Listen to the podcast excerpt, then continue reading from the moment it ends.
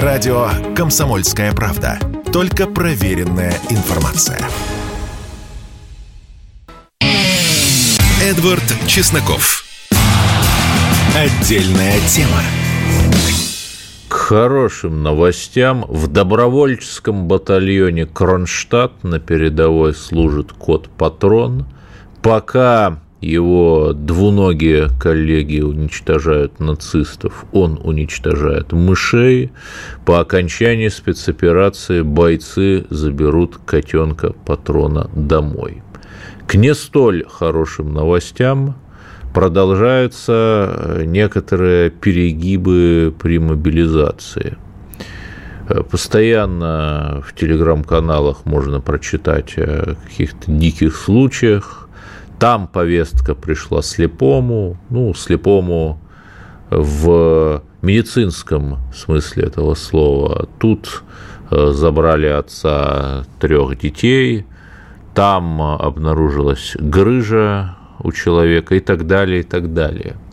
И вот здесь не совсем понятно, не совсем понятно, что делать, потому что какого-то единого координационного совета, единого органа. Ну, формально там он есть, имеется сайт «Объясняем РФ», имеется горячая линия. Да, я не могу сказать, что такого органа совсем нет, но э, его отсутствие как-то ощущается. Вот было бы хорошо, если бы мы что-то такое в конце концов создали – было бы хорошо, если бы, например, депутаты, причем не только Государственную Думу, всех уровней. Это не моя мысль, я прочитал ее в одном телеграм-канале. Да, телеграм как мозг нации, а также совесть, душа э, и другие части астрального тела. Так вот, в одном телеграм-канале я прочитал достаточно умную мысль, что если депутаты Э, хотят переизбраться в 2026 году, то им бы сейчас уже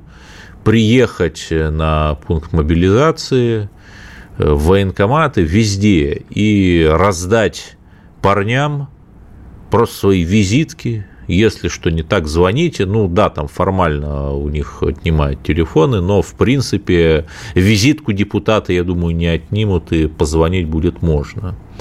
Вот э, мой коллега Александр Коц э, мимоходом упомянул о довольно тяжелом случае, когда 3 октября еще при прежнем э, командующем спецоперации в районе Сватова были брошены малообстрелянные, как их называют, мобики, только что мобилизованные, ну, с понятными, конечно, причинами. То есть понятно, что из Э, тех, э, кого бросают э, вот так вот затыкать дыру 30% становятся псами войны, в хорошем смысле этого слова, такими настоящими волками по имени смерть для врага.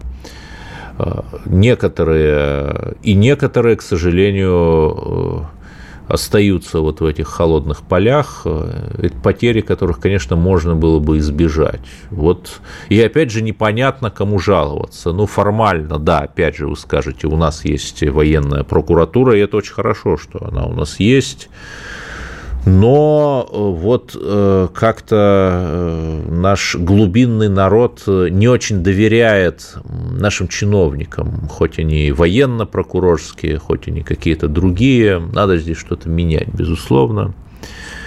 Привлекла меня в этом отношении статья Екатерины Винокуровой для Ярославской областной газеты, портал Ярновости называется, там примерно такая цитата, что депутаты, у нас же ни дня без разговоров о депутатах, надо же хоть на, на ком-то э, отводить народный гнев. Да? Вот э, в этой статье меня поразил такой пассаж.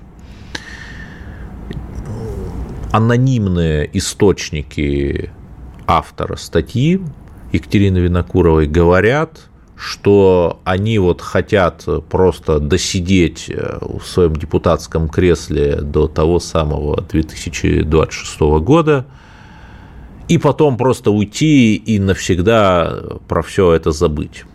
Ну, примерно как один из авторов эпохальной книги под названием «Китай недоволен», которая в 2009 году вышла, став таким этапным э, пунктом формирования современного китайского национализма, там про плохие США, про плохой Запад, про плохих либералов и так далее, и так далее, про плохих э, китайских чиновников-коррупционеров. Книга стала бестселлером, а потом один из авторов этой э, антиамериканской книги получил грин-карту США и переехал, заработав, конечно же, на этой книге, ставшей бестселлером. И вот наши некоторые патриотичные политики, патриоты, видимо, вот о чем-то таком подумывают. И, и вот вы, конечно, клеймите вот этих вот коллективных комиссаров движения наши, которые, как, например, бывший депутат-комиссар, комиссар-депутат Роберт Шлегель отъехал Э, в Евросоюз, в Германию, и там сейчас рассказывает, э, как же страшно жить в России было. И это, наверное, нормально. И к чему я э, веду? Да к тому, что спецоперация становится социальным лифтом.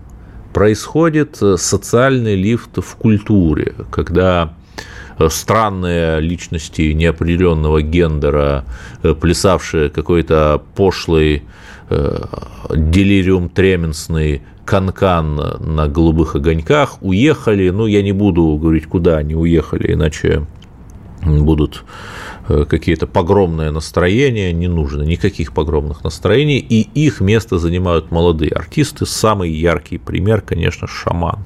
И понятно, что все эти неэффективные депутаты, э, которые всех уровней, причем всех уровней, э, которые непонятно зачем вообще получили мандаты и не имеют мужества его сдать, понятно, что в силу вот этого естественного обновления поколений они будут заменены на ветеранов, в хорошем смысле на молодых ветеранов СВО, и через пару лет мы, безусловно, получим новую российскую элиту. Это очень хорошо. Это Э, дает нам шанс э, выжить э, в этом турбулентном мире, потому что СССР, как вы помните, 80-е по многим показателям превосходил США и Европу, и что, и ничего, застой, застойное явление, и закончилось это, вы помните, чем. Поэтому сейчас, безусловно, оптимистично смотрим мы в будущее. Что еще? Э, класс, э, даже мастер-класс троллинга показывает э, мой любимый Евгений Александрович Примаков, глава Федерального агентства Россотрудничества, глава. Русские дома и культурные центры за рубежом будут бесплатно пускать на обогрев на подзаряд телефонов, э, на Wi-Fi, на чаек и на другие жизненно важные активности э, всех э, жителей Германии и, в общем, других стран, где эти русские дома находятся. И это, конечно, наш хороший, мощный ответ, я сейчас говорю без тени иронии, это потому что, да, эти Э, мировожабные СМИ изо всей силы рассказывают что-то про плохую Россию, а потом человек приходит и видит, что, ну, не в самой России он туда, наверное, не может прийти, но в русском доме, там тепло, там можно зарядить телефон, это вот реально, учитывая счета на электроэнергию на Западе, э, возможность зарядить телефон – во, во многих офисах запрещают зарядку телефона. Вот э, для многих западных интеллектуалов это действительно подспорье. Вот именно такой э, должна быть мягкая сила России. И очень хорошо, что она работает. Э, и у нас вот раньше упрекали МИД России, сейчас, когда в Россотрудничестве в кои-то веки появился человек, который хоть что-то делает и проводит э, не только кокошно-баллаечное чаепитие, а вот реально организует э, мастер-классы для учителей русского языка, для пророссийских журналистов и так далее, и так далее, все вдруг вот начинают критиковать. Мне нравится, конечно, вот эта позиция нашей публики. Чуть что, виноват там Лавров, виноват Примаков и так далее, и так далее. Хотя не очень понятно, а что они должны были сделать. То есть вот американцы там 15 миллиардов долларов потратили. Ну, видимо, э, Лавров и Примаков должны были отобрать э, вот у тех критиков, которые критикуют нашу мягкую силу, э, их банковские вклады и потратить еще больше миллиардов долларов. Не, не очень понятно, правда, на что. К другим новостям Э, понятно, что сейчас главная история, э, главная битва, она, как нам бы этого не хотелось, разворачивается не столько на украинском фронте, именно поэтому у нас, вернее, в том числе поэтому у нас официально не война, а спецоперация, а разворачивается она в Китае. Битва это, как вы понимаете, подковерная. И вот сегодня предпоследний день съезда Компартии Китая, 20-го съезда. Вот об этом поговорим в следующем блоке. Что съезд грядущий нам готовит. Слушайте. Радио «Комсомольская правда». Никаких фейков, только правда. Эдвард Чесноков. Отдельная тема. Продолжаем наш бескомпромиссный эфир. 20-й съезд КПСС в 1956 году привел известно к чему. Дорогой любимый Никита Сергеевич, слова ему и кукурузине его, безусловно, как заклеймил товарища Сталина, репрессии, себя, правда, заклеймить забыл, потому что он этими репрессиями э, тоже занимался. И как-то вот э, мы тогда впервые задумались, а так ли справедлив и хорош наш режим, Китай от нас отшатнулся. И китайцы, которые очень любят числовую символику, и очень любят рефлектировать относительно распада СССР, каковой э, распад, э, деградация началась вот как раз тогда, после 20-го съезда и в хрущевские времена, переживают свой 20-й съезд, но, конечно же, там у них сейчас не Хрущев и не Горбачев, а дорогой и любимый председатель Си. Что тут интересно – Интересно то, что э, в Википедии, в мировожабной Википедии, я почитал, зашел, что там происходит, уже напечатана целая статья. Что там произошло? Значит, э, какой-то диссидент э, во время съезда вышел, вывесил антиправительственный баннер. Причем баннер такой очень левый, Э, очень левого толка, мол, э, отходим мы куда-то от заветов товарища Мао, вот как-то так. То есть э, тут что интересно, поскольку Китай, как я уже сказал, по сути является таким националистическим государством, то критика, которую, значит, местные диссиденты ему адресуют, это как раз то, что вот он недостаточно левый и отклонился от заветов товарища Мао. Это забавно. И вот на, получается, там сколько, ну, 20 миллионов там в столичной области живет 30 миллионов. Скажи любую астрономическую цифру, угадаешь? И вот нашелся один какой-то диссидент, который вышел с плакатом. Но уже этой акции уже посвящена целая статья в Википедии, причем огромная. Это называется там как-то мостовой протест, потому что он там на мосту баннер вышел. То есть, чтобы вы понимали, да, как забавно прыгает мировая жаба, и она э, такие вот абсолютно ну, это нельзя назвать фейком, но какие-то такие абсолютно швейковские безумные новости продуцируют в круглосуточном режиме вот не только про Россию, да, но и, но и про Китай, как мы видим. А на самом деле если серьезно, то э, каких-то потрясений на съезде не ожидается. Формально там э, окончательное э, коммюнике и окончательные протоколы съезда будут приняты завтра, в субботу, в последний его день. Всего съезд идет неделю.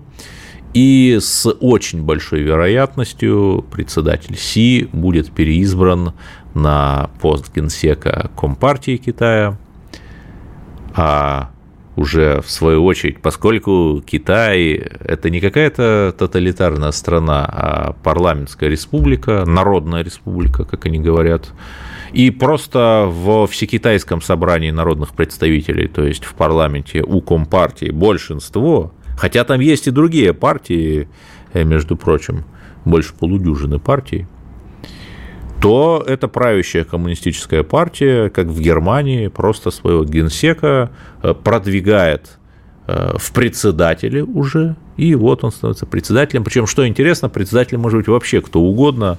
Тот же Дэн Сяопин, он в конце жизни никаких значимых постов не занимал, но вот э, был вполне себе лидером Поднебесной. И почему это важно? Потому что, например, у вот сейчас будет конспирология, за которую меня, наверное, и пригласили на эту программу. Э, десять лет назад было неясно, кто станет генсеком, и у Си Цзиньпина, который тогда был э, лишь одним из кандидатов, имелся авторитетный противник, там почти одногодка на пару лет старше. Вот тогда считался достаточно молодым человеком по китайским политическим меркам Бо Силай. Знаете, вот как у Пелевина там есть такое понятие лунный двойник, вроде бы похож на тебя, но какой-то нехороший и переходит тебе дорогу все время. Вот Бо Силай был таким лунным двойником председателя Си. У него тоже, как и у Си, отец э, происходил из партийной элиты. Он тоже, как и Си, вместе с отцом попал в опалу, там жил где-то в деревне в молодом возрасте, перевоспитывался и тоже вернулся э, во время китайской оттепели уже таким злым и мечтающим пройти во власть, тоже там прошел все ступени, все уровни, там районный, городской, областной и так далее – и Бо Силай мэрствовал в городе Чунцин, организовал там э, Чунцинское экономическое чудо, и, конечно, советологи, любители СССР из числа слушателей радио КП вспомнят про Рязанский почин. Рязанский почин – это как раз хрущевские времена, когда в Рязанском обкоме Э, этот самый руководитель показывал какие-то невероятные показатели по удоям скота и забою мяса, просто скупив коровушек в окрестных областях. И потом все это для него плохо кончилось. И для Босила это тоже плохо кончилось. И он себя позиционировал как маоист. Э, у него была целая программа революционных песен, то есть людям в Чунзине, это был конец нулевых, там мобильники уже у всех были, приходили смс с цитатами Мао, люди ходили по улицам, ну, естественно, не просто так, а добровольно-принудительно, и распевали революционные песни времен товарища Мао и культурной революции. При этом почти как во времена культурной революции 5000 человек были брошены в тюрьмы вот в этом Чунцине. Спойлер, не все из них были страшными китайскими триадниками, некоторые просто попали туда просто потому, что их замели, даже адвокатов сажали, которые слишком рьяно защищали людей. И вот этот вот Бо Силай со своим чун чунцзянским почином э, казался таким идеальным образцом новой китайской элиты, которая вот стоит на заветах отцов, настоящий твердокаменный коммунист, и при этом у него растет экономика, и вообще все хорошо, довольные люди маршируют с красными знаменами. А потом, за год до получается, 18-го съезда КПК внезапно выяснилось, что, во-первых, у жены Босилая есть дачка на Лазурном берегу, дачка за 2 миллиона долларов, что его сын с 12 лет учится в элитной английской школе, где 20 тысяч в год обучения – Откуда деньги, непонятно. И опять же, забегая вперед, этот сынок вот до сих пор там вот живет и чего-то делает, там периодически делает громкие заявления, на Западе в смысле живет. Опять же, выяснилось, что Босилай э, получал откаты, страшно сказать, э, от э, подрядчиков, которые осуществляли строительные проекты на веренной ему территории. Ну, вот совершенно невероятно, да. И самое главное, что дела его семьи вел один китайский, то есть один английский юрист, ну, понимаете, да, э, это ж никуда. Юрист стряпчий, который вот обеспечивает все финансовые дела, там, перекачку денег куда надо и так далее. И что совсем забавно, Ми-6 публично отрицала тот факт, что вот этот юрист – был агентом Ми-6. Ну, это вот тоже из серии э, в английской сказке, там «Не бросайте меня в терновый куст». Вот та же самая история, да. И потом этот, э, этот не агент Ми-6, э, личный юрист Басилая стал грозить, что он там... Ему просто слишком мало денег платили, вот он стал грозить что расскажет всем, какой Бачалай плохой, а потом этот юрист взял и умер. Просто взял и умер там в 41 год а, в Чунцине. И никто даже не делал вскрытия вот так вот. И это к тому, что очевидно, что Босилай был проводником влияния Запада. И вот как Запад делает ставку не только на безумных либералов, но и на не менее безумных леваков, потому что э, Босилай толкал вот такую вот как раз э, левацкую, маоистскую совершенно историю.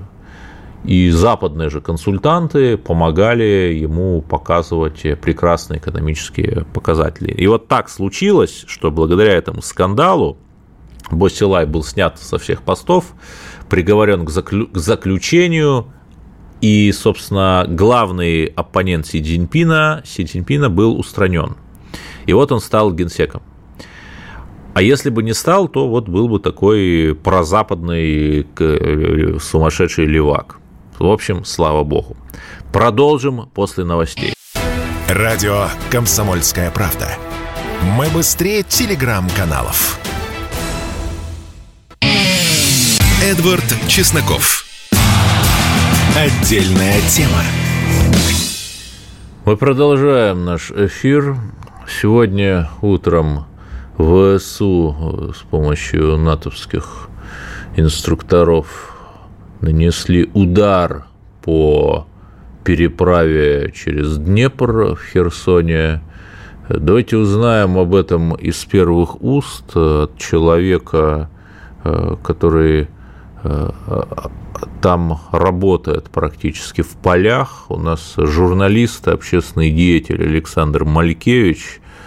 Э, добрый вечер, Александр. Вот расскажите, пожалуйста, что там все-таки произошло? Да, добрый вечер, Эдвард. Э, ну, значит, э, строго говоря, было это, конечно, не утром сегодня, а вчера поздно вечером. Просто у нас не было ночи в связи с тем, что произошло. И э, как это, возможности человеческого организма безразмерны, это я вот понял сейчас, потому что до сих пор не ложился спать. Да, на адреналине, видимо. Где-то это произошло примерно в 22.40, когда колонна э, херсонских журналистов на автомобилях вместе с семьями, с детьми, с бабушками, с дедушками, с домашними животными э, пересекала понтонный мост под Антоновским мостом. Это только были журналисты и их родственники. Э, специально сразу отвечаю разным злопыхателям и цепсошникам украинским – потом, как же, мол, до 20 часов только комендантский час. Ну, во-первых, не до 20. а комендантский час начинается с 22. Во-вторых, сейчас в связи с тем, что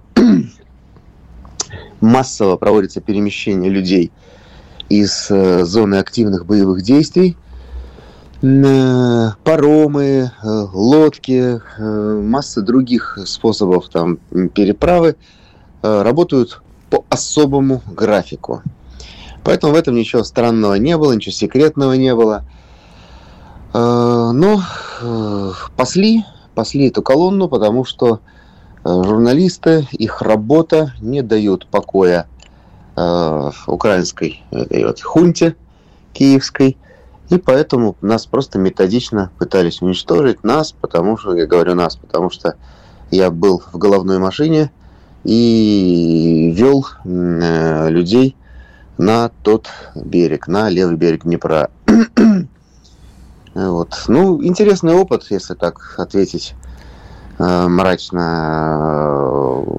Полезные, конечно, приобретаешь навыки действий в экстремальной обстановке в считанные доли секунд, когда нужно сначала там, ударить по тормозам, чтобы не попасть под удар ракеты и под разрывы, и под э, разлетающиеся понтоны.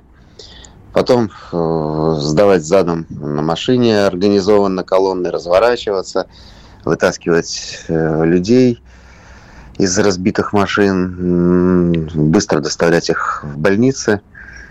Ну, конечно, зрелище тяжелое. И когда ты сталкиваешься с этим лицом к лицу, вот так вот, я много раз был в Донецке, и я видел обстреливаемые мирные места. Я, собственно говоря, там масса друзей, журналистов донецких постоянно показывают разгромленные свои редакции от артиллерийских э, обстрелов, от снарядов. Но, конечно, здесь, когда э, у тебя на руках умирает человек, которого ты знаешь, которого ты брал на работу – с которым вы там создавали, развивали телевидение на независимых территориях, когда э, к тебе подходит бледная там твоя студентка и говорит, Сан Саныч, э, а во мне осколок. То как-то, конечно, это, знаешь, как ну, фильмы о войне, которые, в которых ты являешься участником, там, в режиме, я не знаю, 2D, 3D, сколько там еще D. Ну, такое ощущение, да. То есть, с одной стороны, ты внутри этого, с другой ты должен а, принимать быстрое решение по спасению мирного населения, чем и занимается там, в общем-то, Россия, защищая русских людей, русскую землю от, э, от вот такого вот э, нацистского террора. А что характерно, эти-то ведь и не стесняются. Они же подождали, подождали утром и в обед говорят, ну да, это мы ударили. Да, не скрываем. И потом такую ахинею несет там какая-то тетка, рассказывая о том, что вот эти вот дети, это на самом деле переодетые российские военные. Ну, я не знаю, такое ощущение, может быть, что а, там, по примеру своего а, фюрера, а, все начинают принимать соответствующие препараты какие-то, да? Потому что, ну, какой человек в здравом уме может такой бред значит, воспроизводить. А, не знаю. А сколько всего жертв вот у этого обстрела было? Э, погиб э, шеф-редактор телеканала, погиб э, дедушка нашей звездочки Влады, отец еще одного сотрудника. Ну, в смысле трое. местного телеканала Херсонского. Да, да, это телеканал, телеканал Таврия, да, Херсонский. Там, так. в общем-то, все это так или иначе было колонна телеканала и второго телеканала ВТВ+. То есть, в общем, это херсонское телевидение, э, женщин, детей, э, часть сотрудников перемещало на другой берег, оставляя только самых э, крепких, стойких, безбашенных, отчаянных, пассионарных бойцов. Вот, поэтому двое, значит, дедушка Влады, отец еще одного сотрудника, соответственно, наш шеф-редактор это трое. Э, по-моему, все-таки один из каких-то случайно там находящихся людей, и поэтому пока четыре, но, возможно, будет еще, потому что в очень плохом состоянии находится отец еще одного сотрудника канала. Раненых очень много, одних только журналистов ранено ну, так, по большому счету, 10 человек, и это серьезные ранения. Ну, к счастью, они не, не критичны, хотя один оператор был в реанимации, но организм молодой, в общем, он состояние у него стабильное. Вот. И 5, 6, 7 человек, и такие легкие ранения из серии «А вот этот осколочек вытащим там, с авиащипцами». А, поэтому так, в общем, конечно, минимум, минимум треть, минимум треть из колонны пострадала. То есть это серьезно, да. а если бы вызвали панику, то, наверное, могли бы все изгинуть. Там на этом строился расчет. То есть это хладнокровное, хладнокровное убийство, такое ки- киевское наци-сафари, когда на расстоянии они смотрят там в соответствующую аппаратуру, говорят, а давай-ка вот еще сюда ударим, здесь микроавтобус. Нет, же натовцы снабжают, например, данными со спутников в режиме реального да, времени, да, данными абсолютно. разведки по биллингу телефонов. У них достаточно хорошо разведка у натовцев налажена, это надо признать. Ну, поэтому они смотрят, э, вот я говорю, что вот, вот микроавтобус, там, смотри-ка, явно женщины, дети э, везли, это есть на некоторых видео, видно, там, с цветами ехали, потому что Э, день рождения как раз был у Влада, ей 16 лет исполнилось, и игрушки, в общем, такое все. И говорит, да давай, говорит, ударим по этому микроавтобусу, им же больнее будет. И делают так. Поэтому это абсолютно не люди. И совершенно правильно СПЧ обозначил. Но хотелось бы услышать, как оперативно все эти бесконечные, бесчисленные организации, которые там якобы защищают права журналистов, ну что же они замолчали-то? Очень хочется услышать их точку зрения на происходящие это процессы. Нет, но ну, Amnesty International там чего-то как-то выпустила один небольшой доклад еще весной о том, что Украина размещает в школах Э, ВСУ, то есть размещают э, свои батареи и контингенты, и после этого там отечественные российские либералы это объясняли так, что ну нет же закона, который запрещал бы размещать военных в школах. Вот так вот. Я согласен. Мне очень хотелось бы, да, чтобы как-то высказались наши либералы. Ну, Э, пусть объяснят. Я понимаю то, что пишут в социальных сетях э, эти нелюди украинские, у них там понятный набор слов, он очень небольшой. Там орки, расисты, туда вам и дорога, это все понятно. А вот э, местная эта публика, которая очень любит проливать крокодиловые слезы по поводу каких-то там не очень существующих жертв среди мирного населения на Украине – там, конечно, они есть там в разы и десятки раз меньше, чем на нашей стороне. И очень трогательно посмотреть, как там какой-нибудь блогер российский, живущий там, не знаю, в Испании, говорит, ах, при там обстреле Винницы погибло двое или трое мирных жителей э, там, за один месяц. Да, почему-то при месяца. обстреле Винницы они устроили такие истерики, каких э, не было даже при попадании наших ракет по киевским электростанциям. Конечно. Ну вот, я, понимаешь, и, и вот они там... Нет, я просто имею в виду, что, понимаешь, они в социальных сетях, люди, которые далеки от России, от Украины, льют эти крокодиловые слезы там по трем погибшим или пяти в Виннице. Погибшим, там, не знаю, за, за три месяца или за полгода. А когда каждый день гибнет в два раза больше в одном городе на, освобожденных территориях от ударов Украины. Их вообще ничего не трогает и не касается. Да, Александр Малькевич, они... Э, общественный деятель, э, у нас был на линии здоровья, безусловно, всем пострадавшим э, в этом налете ВСУшников, и давайте верить, ждать нашей победы, она обязательно будет. Продолжим через минуту. Если тебя спросят, что слушаешь, ответь уверенно. Радио «Комсомольская правда». Ведь Радио КП – это самые оперативные и проверенные новости. Эдвард Чесноков. Отдельная тема. Продолжаем наш эфир и по традиции под конец новости культуры.